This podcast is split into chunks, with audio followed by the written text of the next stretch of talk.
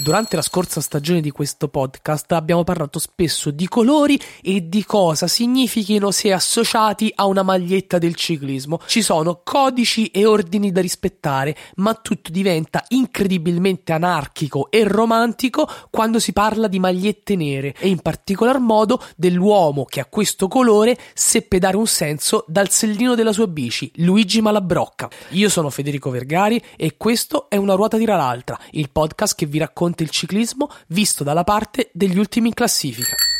Una ruota tira l'altra. Spiegami un po'. Una ruota tira l'altra. Forte. Una ruota tira l'altra. Ma davvero? Una ruota tira l'altra. Ma perché? Una ruota tira l'altra. Ma quando? Una ruota tira l'altra. Dai. Una ruota tira l'altra. Fede. Una ruota tira l'altra. Altro? La sapete la leggenda dell'agnello e della maglia nera?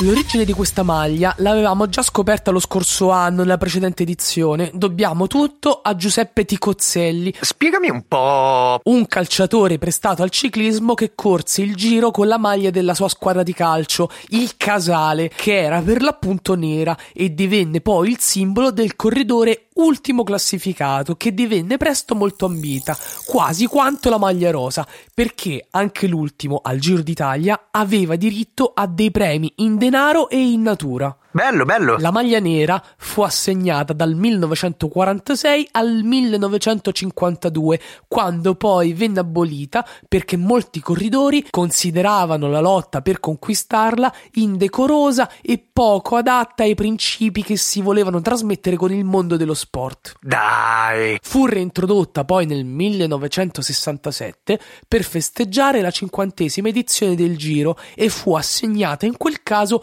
a Lucillo Lievore e poi nel 2008 quando non era la maglia ma il numero nero a essere indossato e andò sulle spalle di Marcus Eichler del team Milram. Ma davvero? Negli anni il termine maglia nera è passato a indicare l'ultimo classificato in molti altri contesti, non soltanto sportivi, spesso con una connotazione negativa, ma a volte anche goliardica. Eh, Sebbene la maglia nera fu conquistata nel 1951 anche da Luigi Pinarello, un uomo che nella vita è ricordato per tanti motivi e non certo per essere stato uno scarso ciclista, la maglia nera per antonomasia è e sarà sempre Luigi Malabrocca, che la indossò per due giri consecutivi, nel 1946 e nel 47. spiegami un po'. Accadde che nel giro del 46, per una serie di sfortune meccaniche, Malabrocca arrivò ultimo in una delle prime tappe.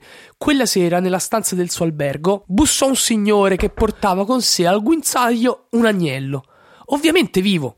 Sono l'ultimo di sei figli, disse. So cosa vuol dire essere l'ultimo e non avere niente. Disse questo, voltando poi le spalle e lasciando Malabrocca in stanza con l'animale. Un'altra volta accadde qualcosa di molto simile, ma anziché l'agnello c'erano delle bottiglie di olio e via dicendo. Ma davvero? Era fatta! Ma la brocca aveva trovato una strada e da quel momento fece di tutto per arrivare ultimo, sempre, e per farlo valeva tutto, nascondersi dietro un muro, nascondersi dietro un fienile, fermarsi a dormire o a riposare in un campo, ma era un lavoro difficile da fare con la massima attenzione perché doveva durare il giusto per arrivare ultimo, ma non troppo ultimo da finire fuori classifica o peggio ancora da essere scoperto. Bello, bello. Eppure Malabrocca, il Luisin o il cinese come era soprannominato, era tutto tranne che uno scarso ciclista. Era un ottimo ciclocrossista e negli anni del ciclismo, dove le strade bianche la facevano da padrone, avrebbe potuto certamente dire la sua. Ebbe, come tanti altri, la sfortuna di gareggiare negli anni di Fausto Coppi e Gino Bartali. E allora, davanti a quei due cannibali, il ragionamento era facile in fondo. Se non posso arrivare primo, allora io arrivo ultimo. Chi resta in mezzo fa soltanto fatica, non becca nulla. Difficile in fondo dare torto a Malabrocca. Forte. Operazione Squalo. Operazione Squalo.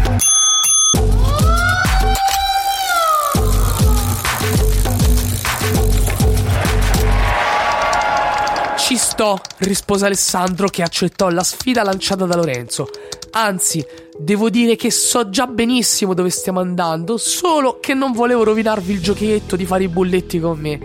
Grazie Ale, sei molto tenero, commentò Flavio per poi incalzare il suo amico. E quindi? E quindi? E quindi dove stiamo andando? Alessandro si immobilizzò. Poi mosse solo gli occhi per scrutare gli amici come un giocatore di poker. Il respiro leggermente affannato tagliava l'aria e creava una certa ansia. Poi, lentamente, Alessandro scandì tre parole. Ora andiamo a Lecce. Sbagliato! urlarono gli altri due che iniziarono a esultare come dopo un gol. Flavio addirittura si tolse la maglia e la lanciò verso un'immaginaria curva. Alessandro invece chinò il capo e sconfitto pagò il conto del ristorante, sapendo che anche quel giorno nessun video del loro viaggio sarebbe finito sulla sua pagina Facebook. È dura la vita degli sponsor, non trova? disse Alessandro al padrone del ristorante mentre stava digitando il pin del bancomat. Il il tizio però lo guardò male, poi gli diede la ricevuta e lo salutò.